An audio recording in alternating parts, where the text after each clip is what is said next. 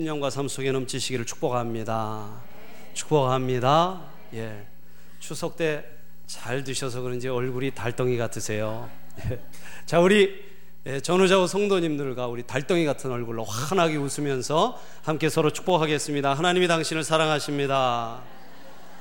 하나님이 당신을 축복하십니다. 우리 하나님이 오늘 주시는 말씀 함께 봉독하겠습니다. 구약 성경 신명기서 12장 5절로 7절 말씀을 함께 보겠습니다. 구약 성경 281페이지 281페이지 구약 성경 신명기 12장 5절로 7절 말씀 우리 한 목소리로 한 목소리로 합독하겠습니다.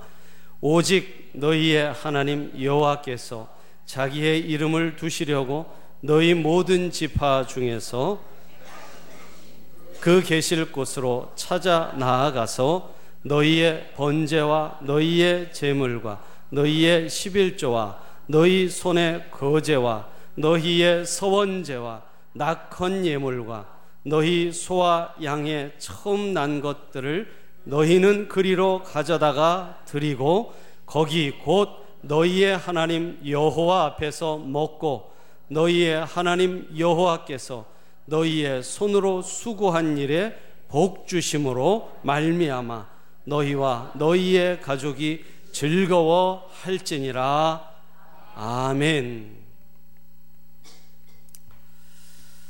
오늘 우리 말씀 나누기 전에 하나님 앞에 찬송 한 곡 드리고 함께 말씀 나누겠습니다. 찬송가 91장 슬픈 마음 있는 사람 우리 찬양하실 때 마음의 문을 여시고 힘차게 박수하시면서 우리 함께 찬양하겠습니다.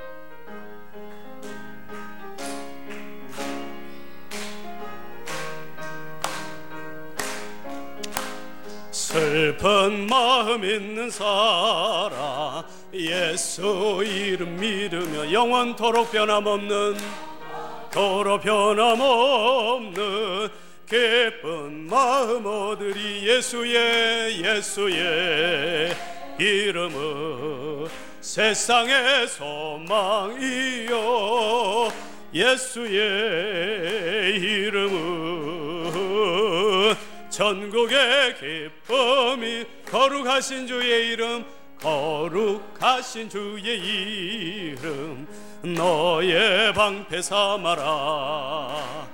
환란 시험 당할 때에 주께 기도드려라. 예수의 예수의 이름은 세상의 소망이요. 예수의 이름은 이름은 전국의 기쁨 전귀하신 주의 이름 전귀하신 주의 이름. 우리 기쁨 되돌아 주의 품에 안길 때에 품에 안길 때에 기뻐 찬송 부르리. 예수의 이름은 세상의 소망이요 아멘. 예수의 이름은 전국의 기쁨이 우리 갈 길 나간 후에 우리 갈 길 나간 후에 보좌 앞에 나 왕의 왕께 경배하며 왕께 경배하며 멸류관. 할렐루야 예수의 이름은 이름은 세상의 소망이요. 예수의 이름은 전국에 한 번 더 예수의 이름은 예수의 이름은 세상의 소망이요. 아멘. 예수의 이름은 전국의 기쁨일세.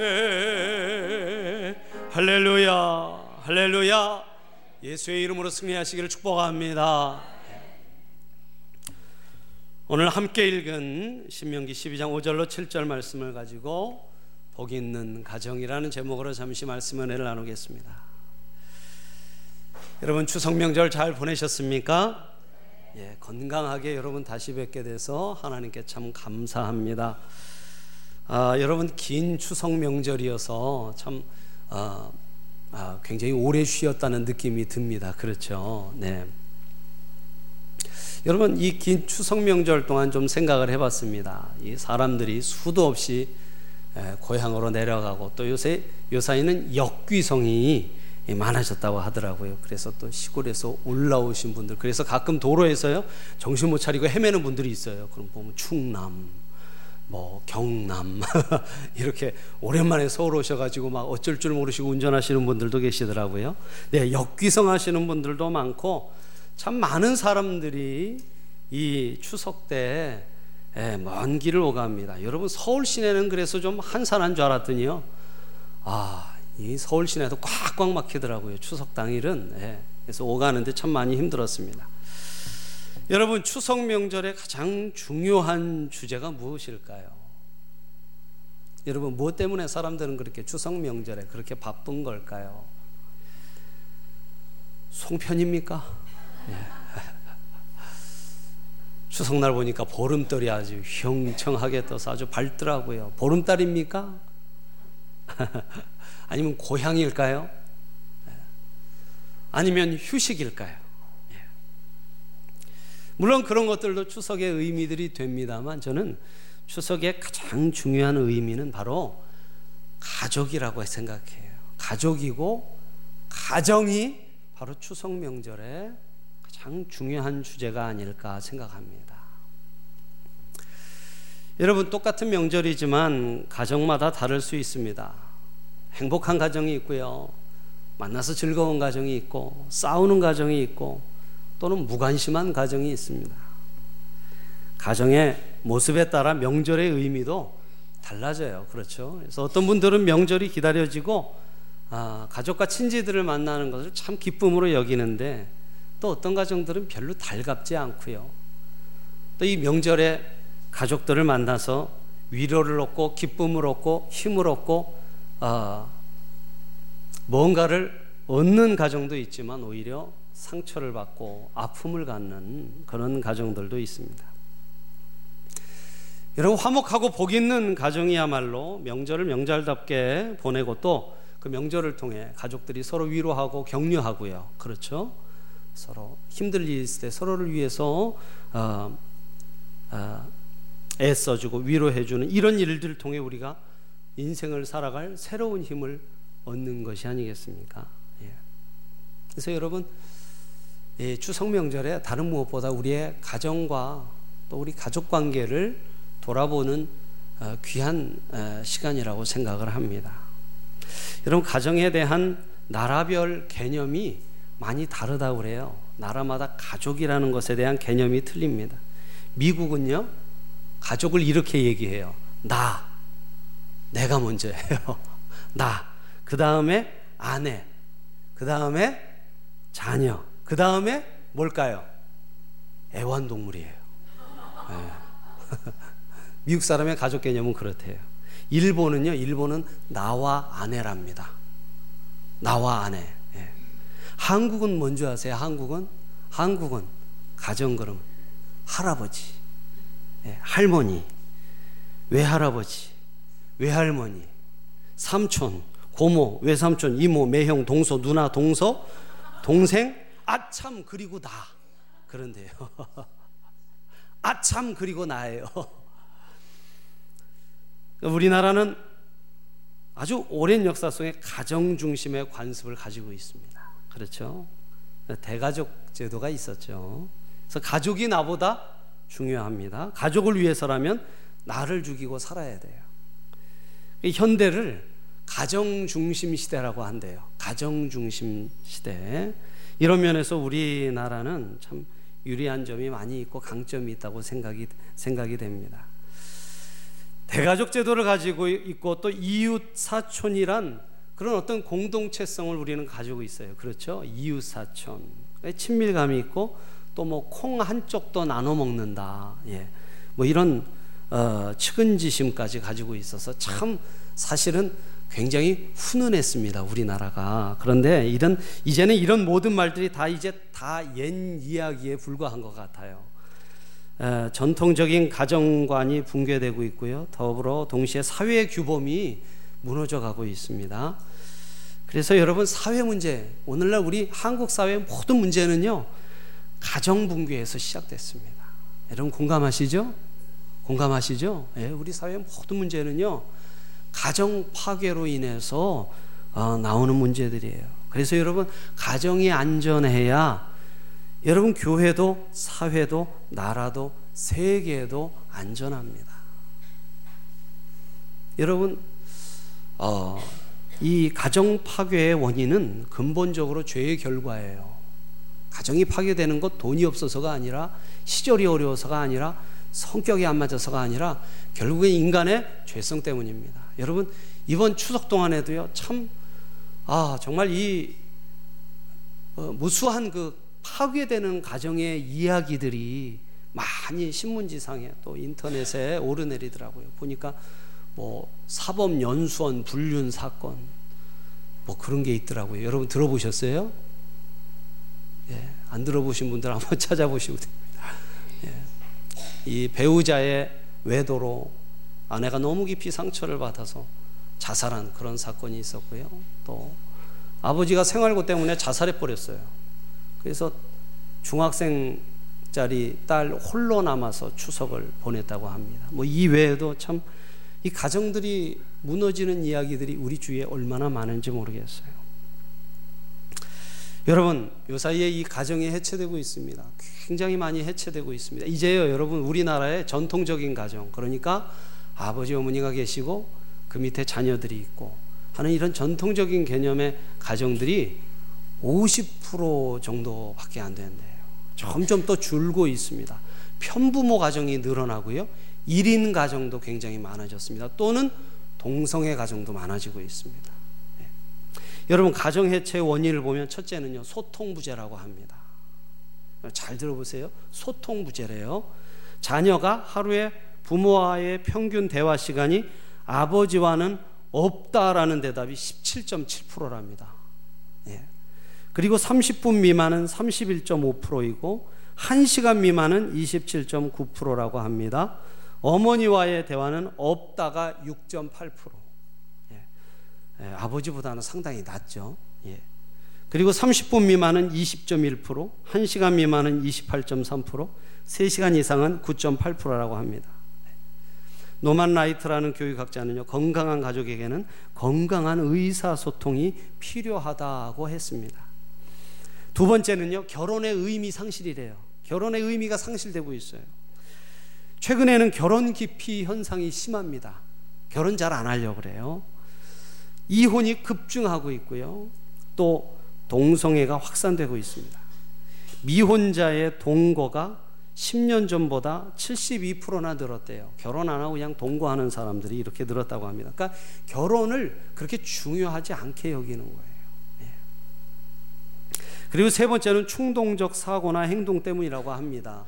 그러니까 이 예, 존속 간에 벌어지는 폭행과 상해들이 굉장히 많이 많아졌대요. 부모를 살인하고 자녀를 버리고 자녀들을 폭행하는 이런 일이 흔히 있는 일이 되어 버렸습니다. 네 번째는 기존 윤리와 질서의 파괴입니다. 그러니까 요즘 성향은요, 친가에서 외가로 가족 성향이 옮겨간대요. 예. 그래서 요즘 아이들은 고모나 삼촌보다 이모나 외삼촌이 더 좋다고 해요. 예. 그래서 청소년들은 어머니 쪽 친척을 더 가깝게 여기고 또 또는 사람보다 이 반려동물들 반려동물들을 가족으로 생각하는 경우들도 굉장히 많대요. 예, 반려동물. 그래서 과거에는 적당히 기르다 때 되면은 몸보신을 위해서 드시고 그랬는데 요사이는 가족으로 생각한다는 것이죠. 그러니까 과거와 이 기성세대 의식과 가치관과는 전혀 다른 그런 가족 개념들을 가지고 있다는 것입니다. 예, 그러니까 여러분 가정이 흔들리는 시대예요. 저는 이것이 이 오늘의 문화 속에 있는 악한 마귀의 괴계 속의 하나라는 생각이 듭니다. 네. 가정을 흔들고 있다는 거예요. 가정. 여러분 하나님께서 이 세상에 지으신 두 개의 기관이 있죠. 첫 번째가 무엇입니까? 가정이에요. 그게 가정입니다. 두 번째는 가정의 연장선상에 있는 교회입니다. 그러니까 여러분 가정은요 하나님이 이 세상에 지으신 기관이에요. 가정 속에는 하나님의 놀라운 은혜가 있고 하나님의 축복이 있고 또 하나님의 나라를 확장하는 비밀이 가정 속에 있습니다. 여러분 그래서 오늘 이 시대에 참 우리 모두가 다른 무엇보다 우리 가정을 안전하게 또 복 있는 가정으로 지키고 갖고 가는 일이 중요하다는 생각을 해요. 여러분의 모든 가정들이 주님 안에서 안전하고 복 받는 가정 되시길 축복합니다. 축복합니다. 예. 여러분 그렇다면 이러한 시대에 어떻게 아름답고 복된 가정을 우리가 이루어 갈 수 있을까요? 답은 역시 말씀 속에 있습니다. 여러분 가장 아름다운 가정은 어떤 가정입니까? 여호와를 경외하는 가정이라고 성경은 말씀하세요. 그러한 가정이 복을 받는다고 말씀하세요. 믿으시면 아멘 하시기 바랍니다. 시편 128편 3절에 보면 내 집 안방에 있는 내 아내는 결실한 포도나무 같으며 내 식탁에 둘러앉은 자식들은 어린 감람나무 같으리로다 그렇게 말합니다. 사랑하는 여러분 여호와를 경외하는 가정 안에 있는 모든 식솔들은 하나님이 주신 축복이에요. 할렐루야. 할렐루야. 아내가 복인 줄로 믿습니다. 남편이 복인 줄로 믿습니다. 예. 왜 남편 되니까 소리가 작아지세요? 남편들 섭섭하시게. 자녀가 복인 줄로 믿습니다. 예. 여러분 애물단지나 왼수가 되어서는 안 돼요. 예. 믿는 가정에 아, 가정 안에 있는 모든 식솔들은 하나님이 주신 복이에요. 우리가 그걸 깨닫고 있지 못할 뿐입니다. 가정은 생명력이 있는 유기체입니다. 가정은 은혜의 기관이에요. 은혜의 기관. 하나님을 경외하는 가정. 여러분, 이 추석 명절 때, 우리 이제 명절 때마다 사실 가족들을 만나, 가족 친지들을 만나는데, 여러분 가정 안에 믿지 않는 가족들이 예수 믿는 은혜의 역사가 있기를 축복합니다. 축복합니다. 그래서 여러분 우리는 명절 때 사명감을 갖고요. 사명감을 갖고 가서 믿지 않는 가족을 전도해야 돼요. 할렐루야. 그러기 위해서 내가 설거지라도 한 번 더 하고, 그죠? 예, 음식도 좀 더 내가 좀 갖다 나르고, 예, 그러한 수고를 통해서 믿지 않는 가족들 주님 앞으로 돌아오게 해야 할 줄로 믿습니다. 그렇습니다. 여호와 를 경외하는 가정이 안전한 가정, 복 있는 가정이에요. 다른 방법은 없, 습니다 구체적으로 주님은 우리에게 어떤 가정이 복을 복 있고 안전한 가정인지 말씀해 주세요. 첫째는 손이 수고하고 복을 받을 때 가정이 안전해지고 또 복 있는 가정이 됩니다. 신명기 오늘 12장 7절 말씀을 우리 다시 한번 읽어보겠습니다. 7절 말씀 시작. 거기 곧 너희의 하나님 여호와 앞에서 먹고 너희의 하나님 여호와께서 너희의 손으로 수고한 일에 복 주심으로 말미암아 너희와 너희의 가족이 즐거워 할지니라. 아멘. 여러분 신명기에 하나님이 우리를 향한 뜻이 여기 있어요. 우리의 가족이 함께 즐거워하는 것, 그게 우리 가정들, 우리 예수 믿는 성도들을 향한 하나님의 뜻입니다. 여러분의 가족이 화목하고 즐겁기를 원하시는 거예요. 예. 저는 바라기는 우리 찬양교회 모든 가정이요, 날마다 복되고 즐거운 가정 되시기를 축복합니다.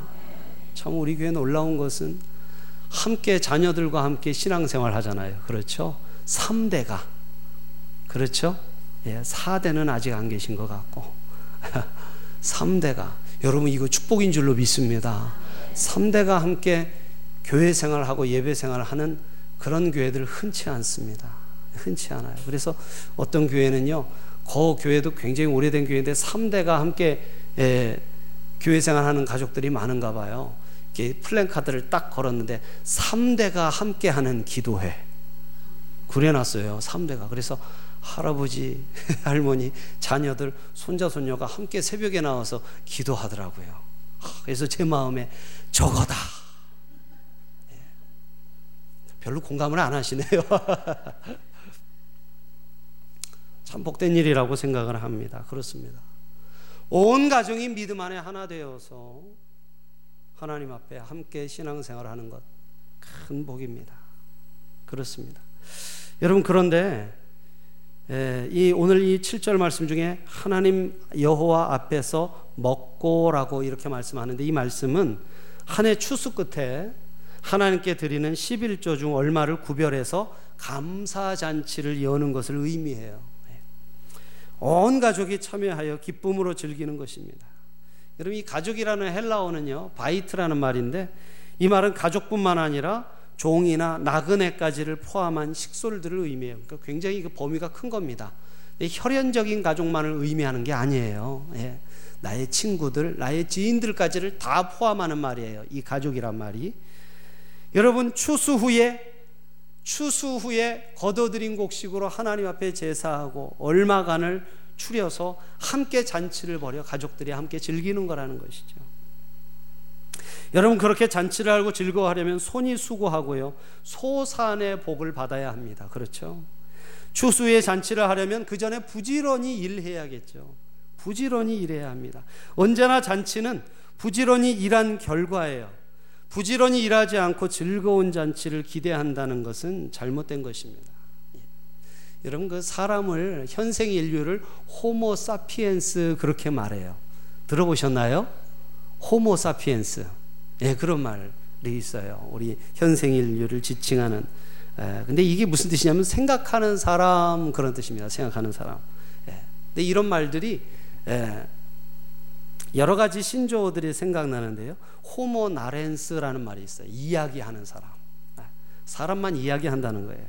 또 호모 파베르라는 말이 있습니다. 도구를 쓰는 존재, 도구를 쓰는 사람. 또 호모 모빌리쿠스라는 말이 있어요. 새로 생겨난 말인데 핸드폰 쓰는 사람이라는 거예요. 휴대전화 쓰는 사람. 여러분 휴대전화 없는 사람이 없잖아요. 그죠? 예. 여러분 성지순례 가보니까 터키, 그리스, 로마에 사람들이 핸드폰 다 쓰더라고요. 그런데요, 핸드폰이 제가 보니까 한 다섯 대 중에 네 대는 삼성이에요. 깜짝 놀랐어요. 그렇게 많이 쓸 줄 몰랐습니다. 그래서 괜히 이렇게 목에 힘이 들어가고. 예. 예, 또 이런 말이 있습니다. 호모 오일리쿠스.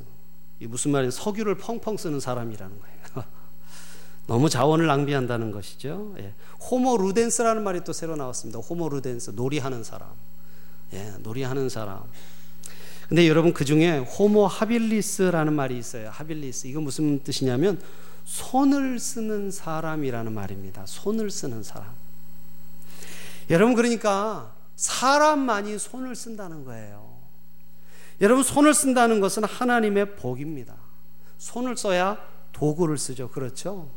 여러분 포유류나 파충류나 양서류나 조류 가운데 손가락이 다섯 개 다섯 개 이상 가진 동물은 없습니다. 예, 손은 하나님이 인간에게 주신 아주 신비한 선물이에요. 예. 일전에 TV를 보니까요 고릴라도 고릴라도 큰 나무 구멍에 있는 동물을 잡아먹으려고 이 곤충을 잡아먹으려고 막대기를 막 쑤셔넣고 그렇게 하더라고요. 그런데 여러분 손은 그것과 비교할 바가 아니죠. 그렇죠? 여러분 사람의 손이 얼마나 놀라운 일을 합니까? 그래서 저는 다른 거 아니라 여자분들 뜨개질 하고 있는 거 보면 경이로워요. 뜨개질. 아, 어떻게 그 얇디 얇은 나뭇가지 두 개랑 실 조금 가지고 옷을 떠낸단 말이죠. 그렇죠. 예. 여러분 손의 숙녀는 두뇌에 달려 있습니다. 솜씨나 손재주가 비롯되는 것은 바로 두뇌예요. 손은 그래서 두뇌의 거울이라고 말합니다. 그래서 여러분 과거에 수도사들이 있죠. 베네딕트 수도원에서는 수도사들에게 매일 손 쓰는 일을 하라고 지시했대요. 어떻게든 네 손을 움직여 움직이라고. 그게 이 수도사들이 해야 될 수련 중에 하나였다는 거예요. 손을 쉬고 있지 말라는 것이죠. 손으로 수고하게 하신 것은 하나님께서 사람에게만 주신 은총입니다. 손으로 수고하는 것. 열심히 손을 움직이는 거. 이거 중요하다는 거예요. 네, 여러분 요새 그 백화점에 가보니까 그 화장품 코너에 가보니까요 손톱 손질 해주는 데 있더라고요. 근데 거기 웬 학, 여학생들이 이렇게 많습니까? 교복 입고 이러고 앉아 있어요. 그러니까 막 앞에서 이렇게 해주는데 왜 자기 손 자기가 못할까요? 그죠? 예. 요새 많은 여성들이요. 이 손으로 수고하는 일을 별로 안 하려고 한다고 그러더라고요. 예. 우리 찬양교회 성도님들은 예외고요. 예외고 저기 멀리 있는 어떤 여자분들이 손으로 수고하는 것을 게을리 한다는 것입니다. 그 어떤 분들은 그런데요. 이 아, 요새 자녀들을 낳으면요. 이 팔뚝에 근육 생길까봐 안아주지를 않는데요. 자녀들을. 예. 여러분 자녀들을 안다 보면 여기 이두박근, 삼두박근이 막 나오거든요. 그래서 여자분들 신경 쓰시는데요.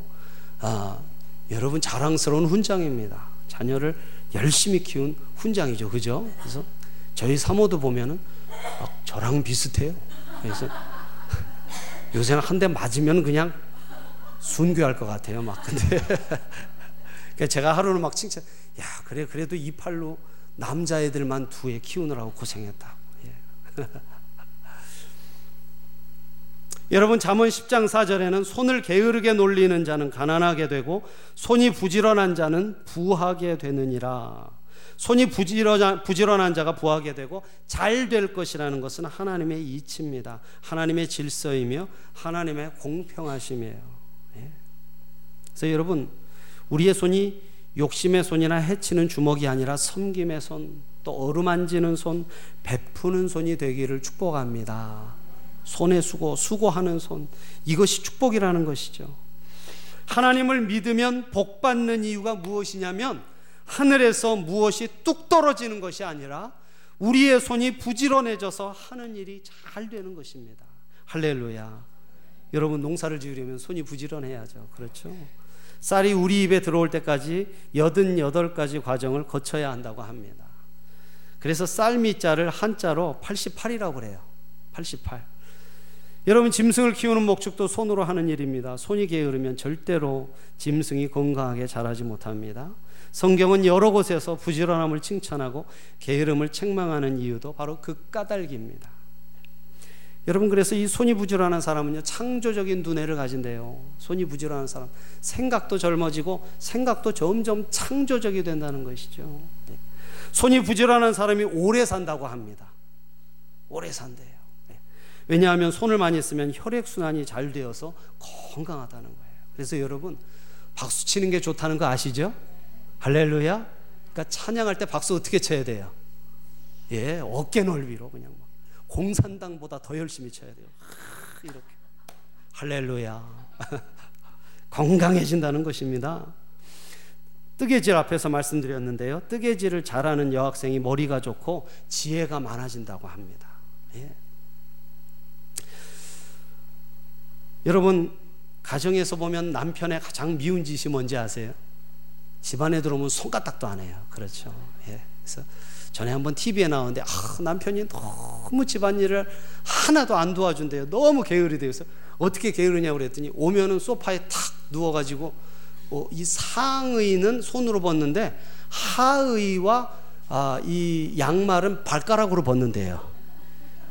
어, 신기에 가까운 일이죠. 그렇죠? 발가락으로 쫙 벗는데요. 그래서 손가락을 안 하고 또 이 양말 뒤집어서 벗어서 이렇게 함부로 내던지는 거 이런 거 뭐 굉장히 그 집에 부인들이 싫어하죠. 그렇죠.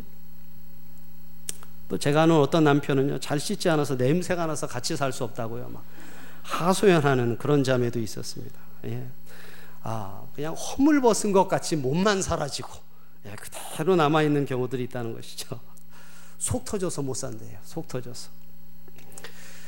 여러분 시편 128편 2절에는 내가 내 손이 수고한 대로 먹을 것이라 내가 복되고 형통하리라 합니다. 손이 수고한 만큼 그 손의 수고에 복을 주시는 것 그것이 하나님의 뜻입니다. 할렐루야. 수고하지 않는 손에 복 주시지 않는다는 거예요. 수고한 손. 손이 수고한 대로 먹을 것이라. 예? 여러분 손이 수고해도 먹지 못하는 사람이 우리 주위에 얼마나 많습니까? 그렇죠. 우리 교회 온 가정들, 가족들이 부지런한 손을 가지고 복 있는 가정들 다 되시기를 축복합니다. 예. 두 번째는 두 번째는 어떤 가정이 안전한 가정 또 복 있는 가정이 될까요? 두 번째는 자기 가족을 잘 돌보아야만 합니다. 자기 가족을 잘 돌보는 가정. 그 가정이 안전한 가정, 복 있는 가정 된다는 거예요. 디모데전서 5장 8절에는요. 누구든지 자기 친족, 특히 자기 가족을 돌보지 아니하면 믿음을 배반한 자요 불신자보다 더 악한 자니라 그렇게 말합니다. 가족이 우리 다른 가족을 돌보는 것은 어떤 것을 돌보는 것보다 더 중요하다는 사실이에요. 가족이 서로를 돌보는 것은 하나님께서 정하신 명령이며 사는 이치입니다. 가족을 돌보지 않는 사람에게는 믿음이 있을 수 없다는 거예요. 여러분, 가인이 아우였던 아벨을 죽였잖아요. 그렇죠? 아벨을 죽이고 하나님께서 네 아우 아벨이 어디 있느냐 그렇게 물었을 때 뭐라고 대답합니까? 내가 내 아우를 지키는 자니까. 반항적인 소리를 질렀어요. 형은 아우를 지키며 돌볼 책임이 있다는 것을 죄를 짓고 나서 잊은 것입니다. 가족을 잊어버렸어요. 예. 그것이 바로 가인이 죄를 지었다는 증거였습니다. 자기 친족이라는 말은 헬라어로 톤 이디온이라는 말인데요. 주위의 집안 사람들을 말해요. 주위의 집안 사람들.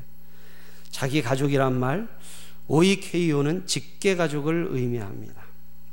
성경이 가정해 주신 명령은 친족과 특히 가족을 잘 돌보라는 거예요. 친척들, 특별히 나의 직계 가족들을 잘 돌보라는 것입니다.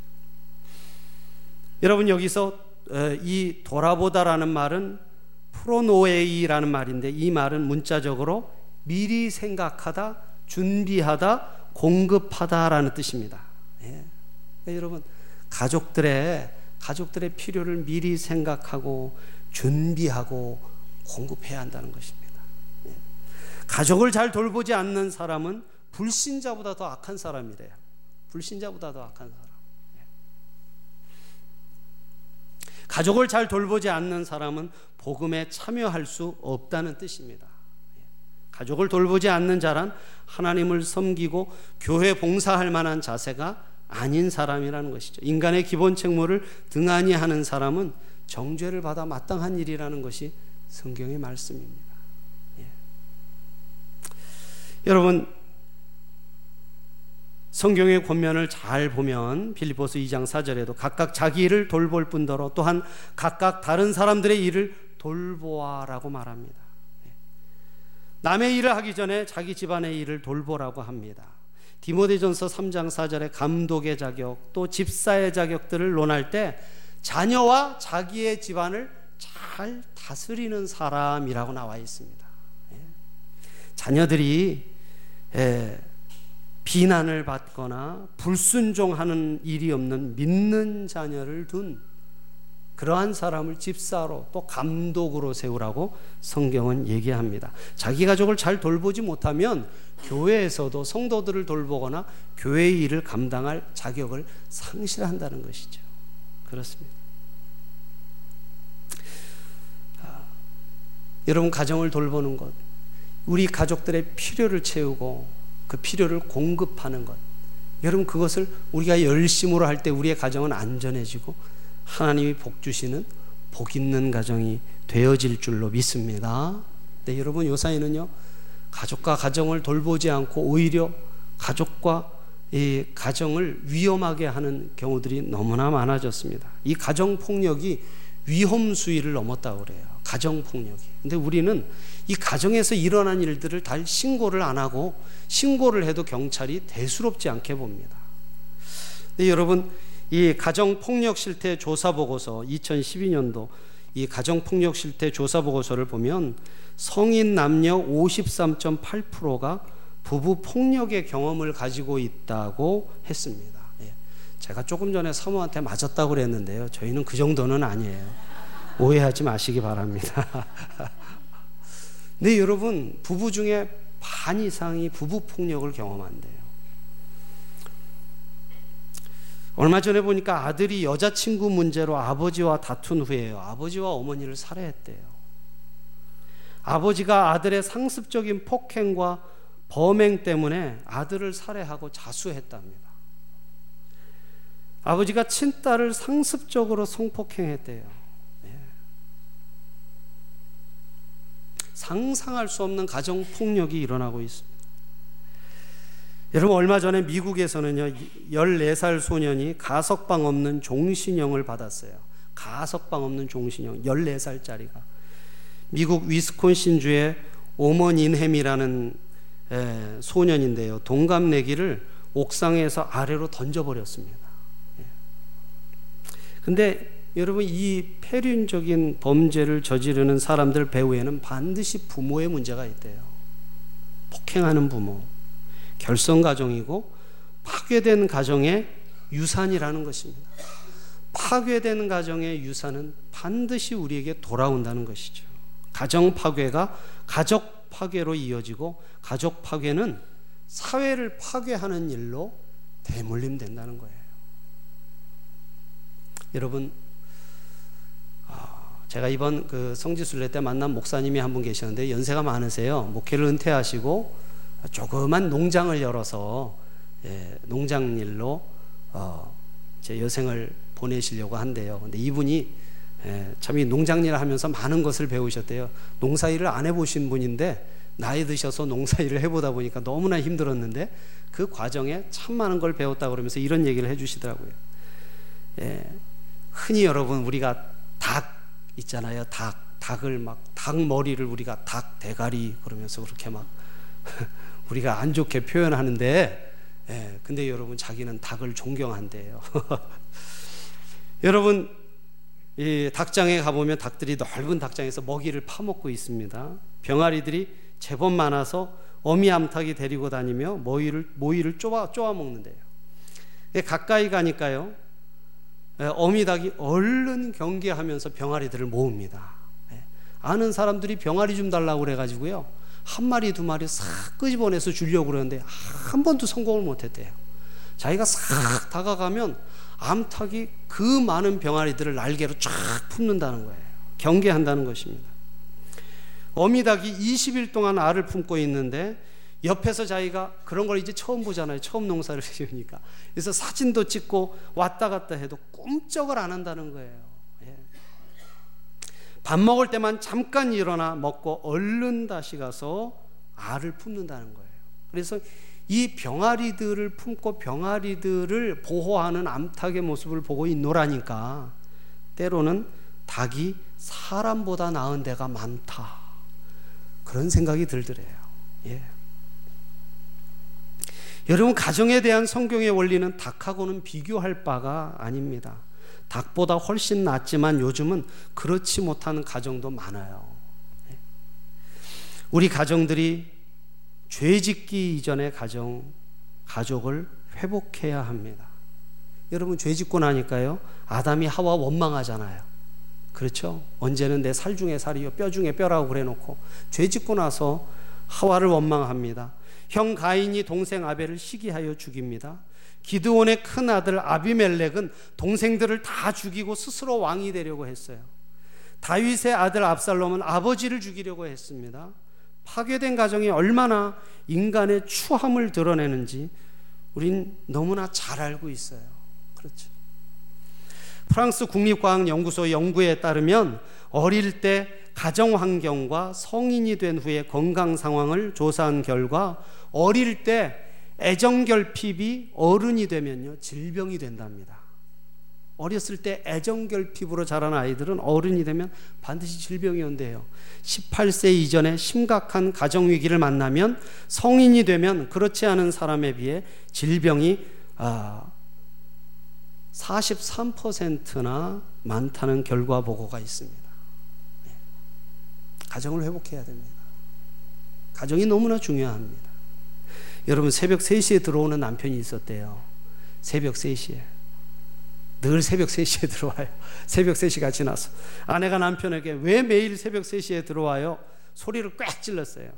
그때 남편이 이렇게 대답했답니다. 이 시간에 문이 열려 있는 데가 여기밖에 없는데 어쩌라고. 근데 여러분 그 집은요. 새벽 3시 이전에도 문이 열려 있습니다. 그렇죠. 가정에서 충실한 가족이 되어야 됩니다. 네, 가정에서 충실한 가족이 되어야 합니다. 여러분 뭐, 어, 뭐 이런 말이 있어요. 아빠는요. 아빠는 왜 아빠냐면 아주 바빠서 아빠래요. 아주 바빠서 아빠. 예. 여러분, 우리가 많은 일로 바쁘지만 우리가 가장 바빠야 할 것은 바로 가정인 줄로 믿습니다. 예. 가족은 가정에 대한 책임을 다 해야 하는 것이죠. 사랑 여러분, 우리 가정과 가족 가운데 혹시 여러분 죄가 있습니까? 어떤 문제가 있습니까? 여러분 여러 가지 아픔들과 쓴뿌리들이 있습니까? 여러분 제거해야 합니다. 제거할 때 우리 가정들이 건강해지고 안전해지고 복 있는 가정이 되고 그 복은 대대손손 내려갑니다. 예, 이 사회와 나라 온 세계에 그 복이 퍼져갑니다.